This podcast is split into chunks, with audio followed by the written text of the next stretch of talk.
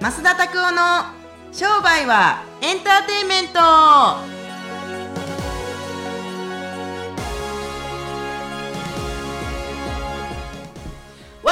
商売はエンターテイメント。ということですね12月第2週目。行ってみたいと思います増田先生、増田先生、増田さん元気ですか？先生、増田さん元気？元気元気。ね、はい、あの寒さにも慣れてきまして、えー、えー、ダウンジャケットがもう離せない毎日になりましたけれども、えー、はい、それでも毎日足首が出てるっていうですね、意味のわからない服装をしてますけれども、足首のケアは欠かさないんですよね。あのそうあのえっとやっぱりアキレス腱のあたりとか、うん、かかのあたりがなんかちょっと乾燥してくるんで、はい、クリーム塗ってます。はい。ニベアですか？まあまあニベアに近いものです。あもうホテルでかっぱらってきたというか あのリッツ・カールトンであの持って帰ってきた香港のリッツ・カールトンでなんかなんか持って帰ってきたやつがありますけどそれ塗って塗ってるとなんか足首が潤ってていいなと。なんかいつもなんか電車で待ってる時とかなんかアキレス腱のあたりのこの白くなってる乾燥のところがむっちゃ気になるんでそれちょっとなんかクリームはやっぱ持っとかなあかんなと思って。ハイジェネリックっていうんですか？ハイジェネハイハイ hygienic？hygienic 男子？あああの毛がない人たちね。ハイジェネック男子。ハイジ男子。ハイハイジ男子って言うんですか、はい、はいはいはい。かどうか知りませんけれどもなんか乾燥を防ぐために。なるほど。なんかいろいろ言ってますけれども、はい、はい、増田さんは、はい、あの12月とかって皆さんなんか世話しない忘年会だったりとか、はい、なんかなんだかんだ12月忙しいなっていう人が多いと思うんですけど、うんうんうんどんなふうにあの意識して12月って過ごされてらっしゃいます？うん。まさにやっぱり暮れですからね。年の暮れですから、うん、今年の総決算とか日記書いたりとか今年どんな1年だったかと来年どんな1年にするかってことをやっぱ考えというか行動し始める時期なんですよね。目標って僕はあの10月ぐらいにやっぱ立てるんですよ。来年の。2017年の。もう立て終わってるってことね、もう僕立て終わってるんですよ。立て終わらないと多分うんなんかね、えっと、例えば1月、まあ、1月1日が、もし、マラソンの、よーい、スタートするんだったら、もう11月の半ばとか12月って、ウォーミングアップなんですよ。来年の。そうしとかへんかったら、よーい、スタートの時にいきなり、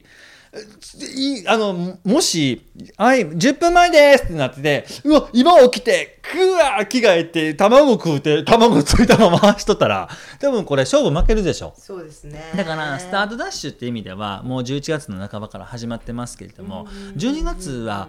1月にあもう今決めているのはあの来年って僕本4冊出すんですけれども目標としてその4冊を何月と何月と何月と何月に出してその4冊出す目的としてはこういう目的をやっていって自分たちの学校につなげていくとかどういうふうに、まあ、つなげていくかってことをやっぱ考えて実際にお金をやっぱ貯め始めるとか運用し始める時期だと思ってるんで。そういう意味ではどこにどのお金をどの人材にかけていってとかあちょっとまああのこう言ってないことですけれどもスタッフが増えるんでこういうこととかあの外注のこういう人たちにいくら使っていてとかって考えてもうなんかお金支払い始める時期来年のプロモーションとかってやっぱり1月2月3月がすごい忙しいのでその時にストックをしておく。う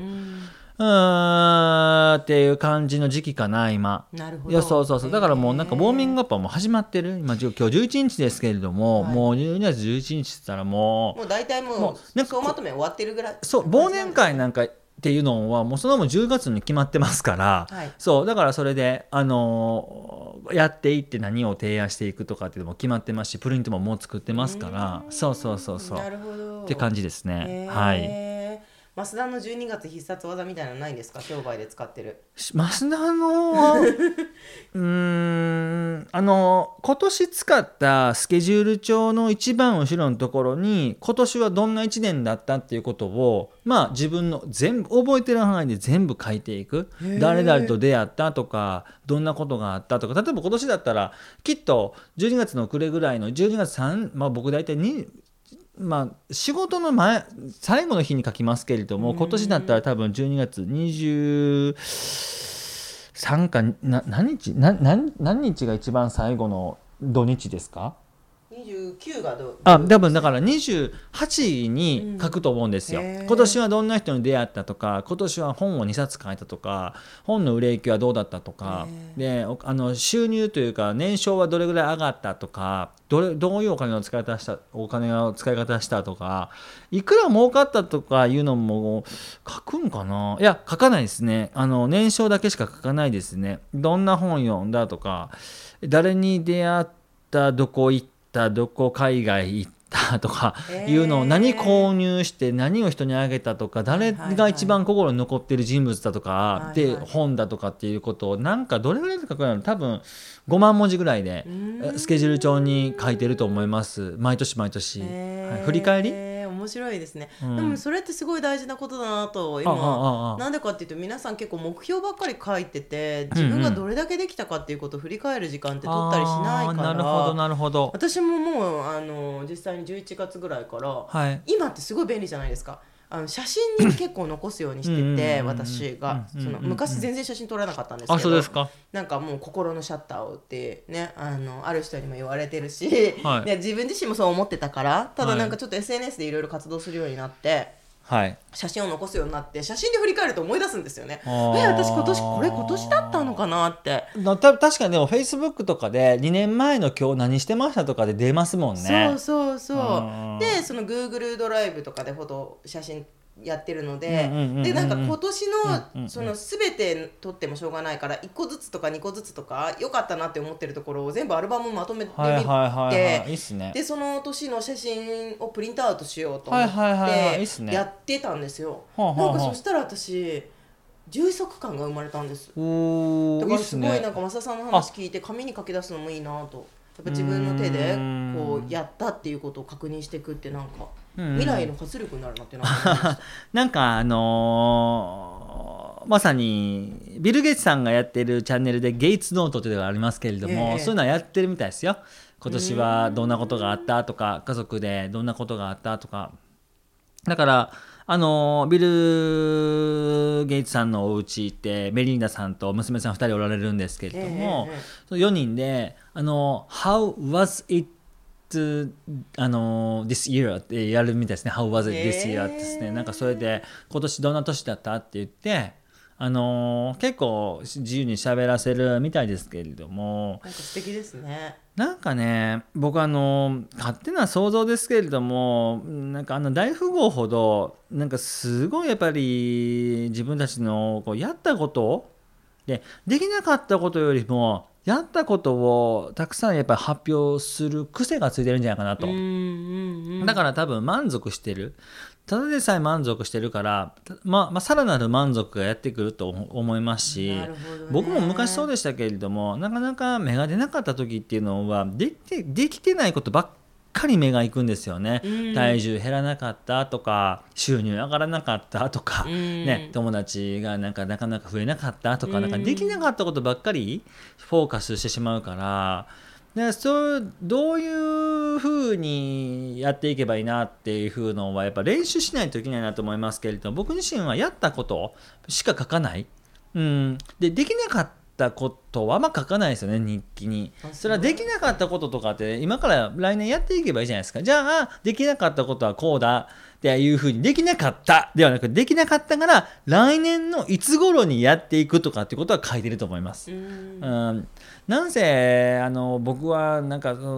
デジタルがどうとかそのちかさんみたいにあのフォトがどうとか アプリがどうとかは全然よくわからないですけれども僕自身も紙に書いてる方がなんかやっぱりあ今年はこんなことがあったんだっていう感じで。30代全般の時は本当に原稿用紙で書いてたんじゃないですか、うん。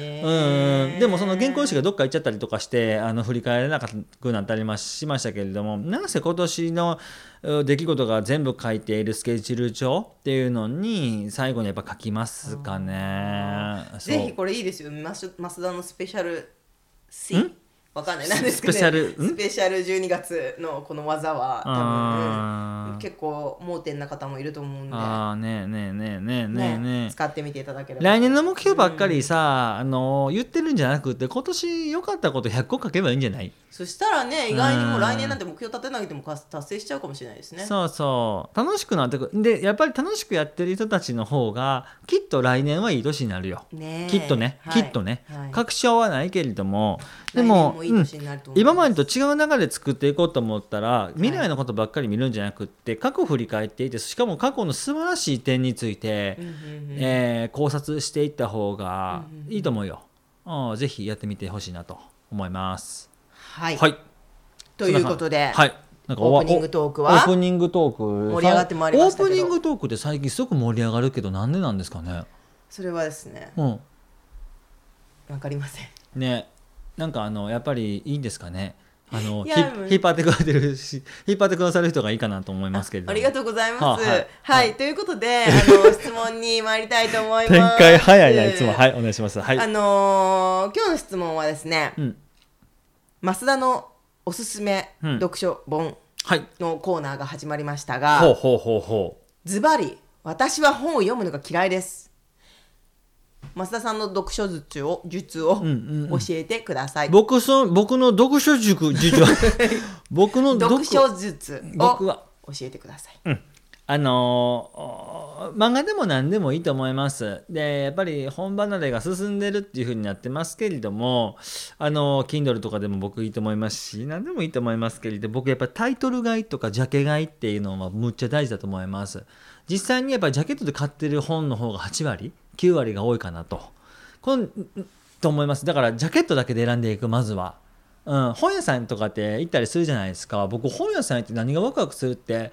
なんか本見るとね、なんかいきなりこうワクワクしてくるんですよね。はい、あの非常識な成功法則、君たちはどう生きるかとか、7つの習慣とかの瞬間に、この帯のところを見てしまうんですよ。帯のところで誰が推薦してるとか。で、まずこれでね、10冊ぐらいを、を買ったりとかすることもやっぱありますけれどもいやいやなんせジャケットで買いますよね。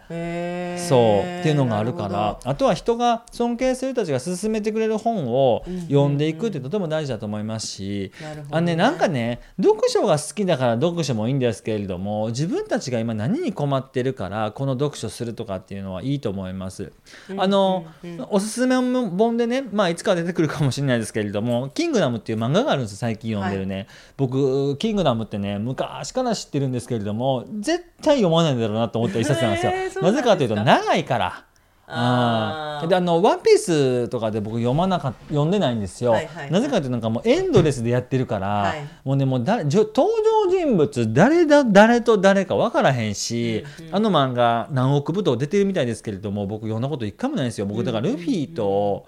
うん。うん、あの誰ですか？チョッパー。あチョッパーですか？チョッパージッパーとか？ジッパーはいません。あジッパーいないですね。はいとかってそれぐらいしか全然わからないんですけれども何あのおっぱい大きい女の子エミ？わからへん。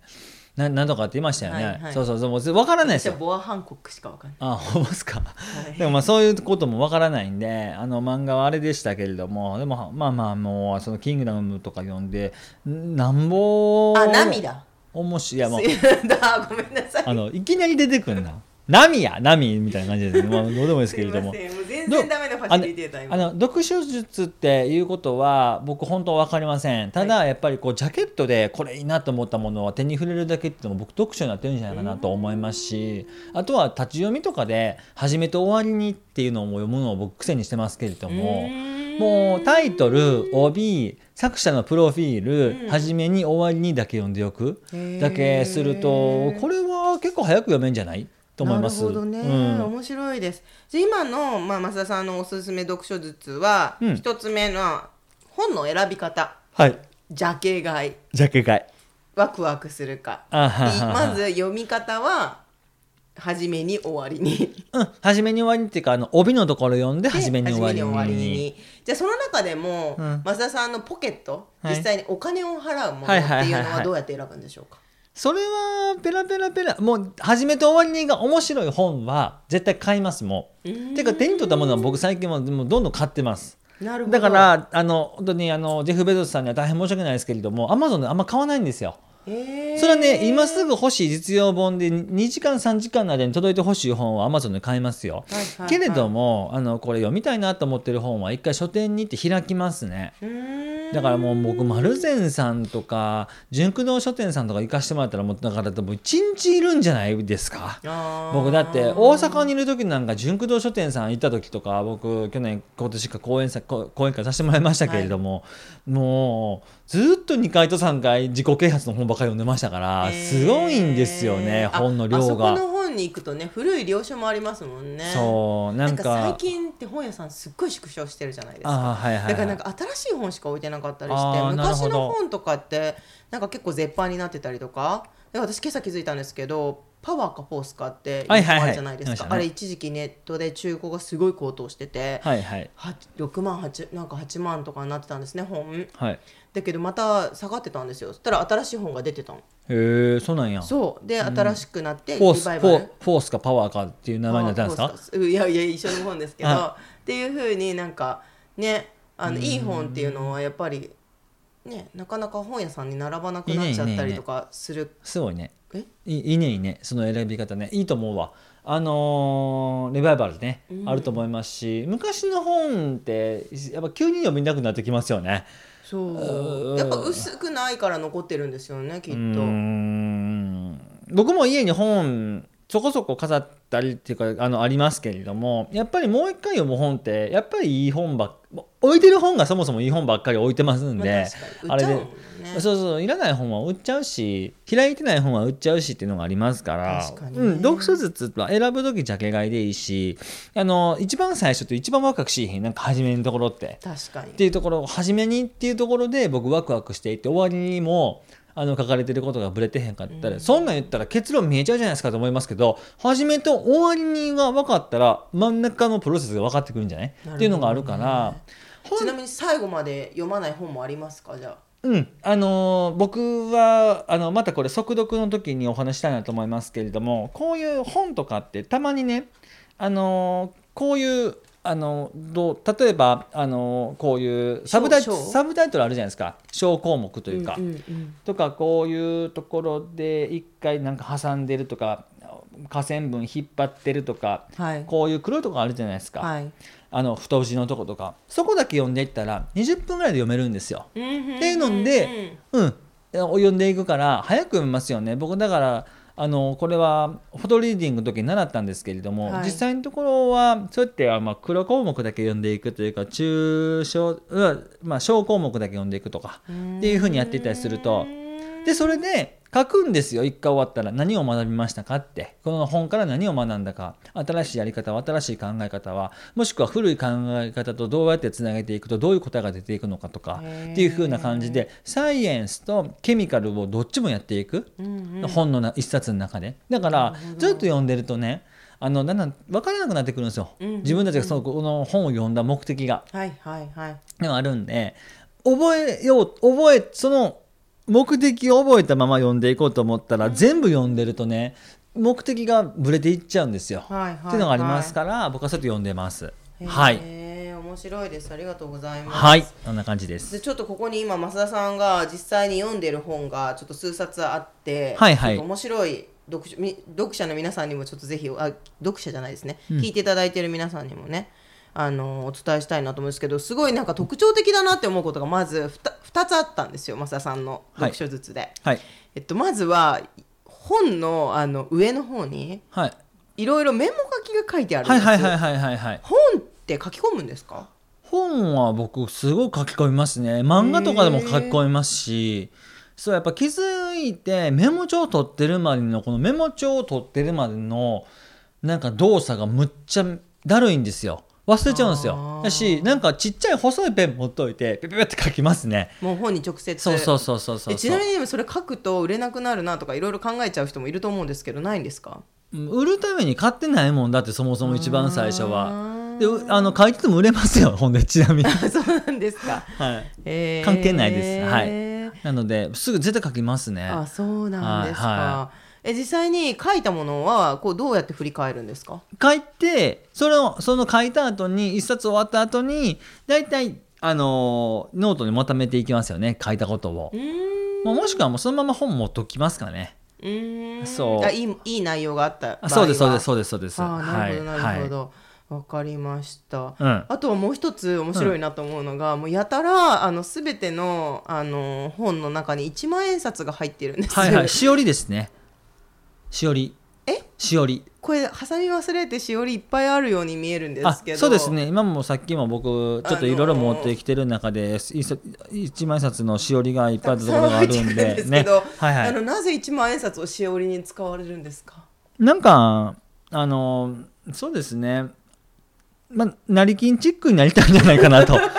なんか挟んじゃいますね。1万円を挟んどいて。えこれ昔からですか？いやいやいやあのそんなことないです。ここ最近です。これ23年じゃないですか？なんか挟むようになってでこの本この本やったら例えば増田札挟んでるじゃないですか、はいはいはい、そう。別に何でもいいんですけれども一万冊が一番気持ちいいなと思って。あんま折ったりしないですね。あしないですね。まっすぐな本。だからこのちっちゃい本とかには一万円札はあんまり入らないので、はい、使わないですけれども太い本とか普通のビジネス本とかは。なるほど。普通にやりますね。はい、はい、そんな感じです。じゃあ、あのー、ぜひ皆さんもしおり1万円。こうどうポイントが響いてくるかわからないですけど、はいはいはい、やってみていただければと思います。よろしくお願いします。はい。読書術でなんか最後にあの伝えていきたいておきたいことありますか？読み終わった後に感想を3行でもいいから書いておくことです。そう。絶対書いておくがこの本は一体何だったんだって。あなたにとって何だったんだってことを僕は絶対ノートに書いておきます。うん、例えばこれはこの前も紹介しましたけれどもこの非常識な成功法則ってありますけど僕この中で一番響いた項目がトノサマバッターのセールスっていうやつがあったんですけども、はい、売り方ね商品の。でこれはすごいと。相手からノーをイエスに変えるんじゃなくてもともとイエスの人たちに出会っていくっていうこのマーケティングっていうのは僕は多分ここからダイレクトレスポンスマーケティング勉強したと思うんですよね、うんうん、だから成功法則を習うはずがセールスが好きになったのはこの本からなんですよね。よしっていうのがあるからそれそういう本だったっていうことを書くんですよ。セールス本だった。お客さんたちに合わせるんじゃなくて合ってるお客さんたちを自分たちがピックアップしていくんだっていう新しいフェーズの本だったって多分書いたと思いますこれは。えー、はい、面白い。あ、はい、ぜひあの私もやってみますそれ、うんうんうん、感想を書くっていう産業でね。最後。でそれを僕はもう面倒くさかったら例えばこういうとこに書く最後に書くとかっていうのはありましたけれども、ね、そうそうそうそう。でも大体スケジュール帳のところに読んだ本とか「キングダム」とか書いていってでそれで感想書いてますね。へ面白い、戦略とか戦術とかはやっぱ書きますから、はい、はい、そんな感じです。はい、すごいあの充実のもう興味深い読書術だったんじゃないでしょうか。はいはいはい、はい、ということで、えー、今日は、えー、今日の質問は読書術についてでした。はい、では、はい、今週のおすすめ本いってみたいと思います。イエーイ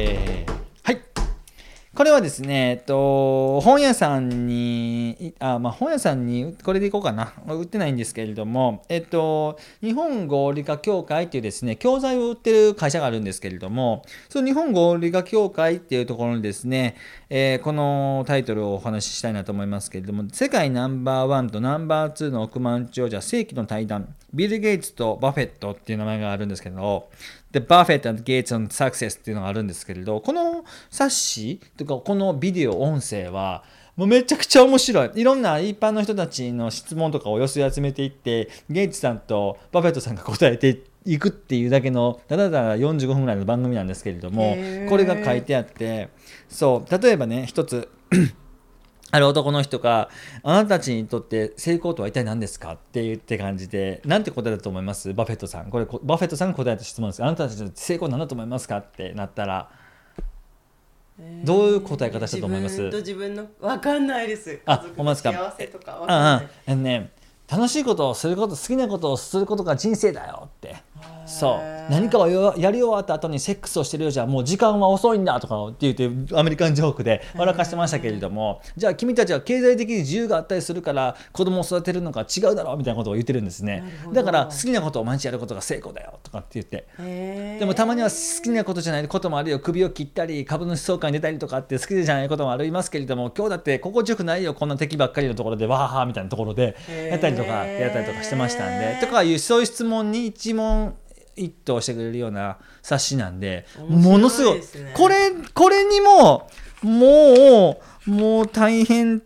ななんかメモがたまに書いてるんじゃないかなこれは日本語で書かれてるそう。で僕はべ勉強しようと思ってこっち読んでこっちこっち読んでからこっち読んであこれってこういう意味ないなとか思いながら素晴らしい。そうそうそうっていうことをやってたので多分ここで結構ボキャブラリーが増えたんじゃないかな。はいはいはいそうそう。昔のアメリカンジョークとかが全然わかんないですけれども、はい、でもこの本っていうかこの音声はすごく良かったのでぜひ買ってください。多分今買ったら1万5000円ぐらいすると思いますけれども。そうなんですね。はい、はい、ということで今日の増田のおすすめ本世界ナンバーワンと世界ナンバーツーの億万長者世紀の対談ビル・ゲイツとバフェットさんの本でした。はい、ということで今週は以上で終わりにしたいと思います。このポッドキャストは皆さんの質問で成り立っています。質問じゃんじゃんお寄せいただければと思います。はい。はい。それではまた次回お会いしましょう。さよなら。さささよなら。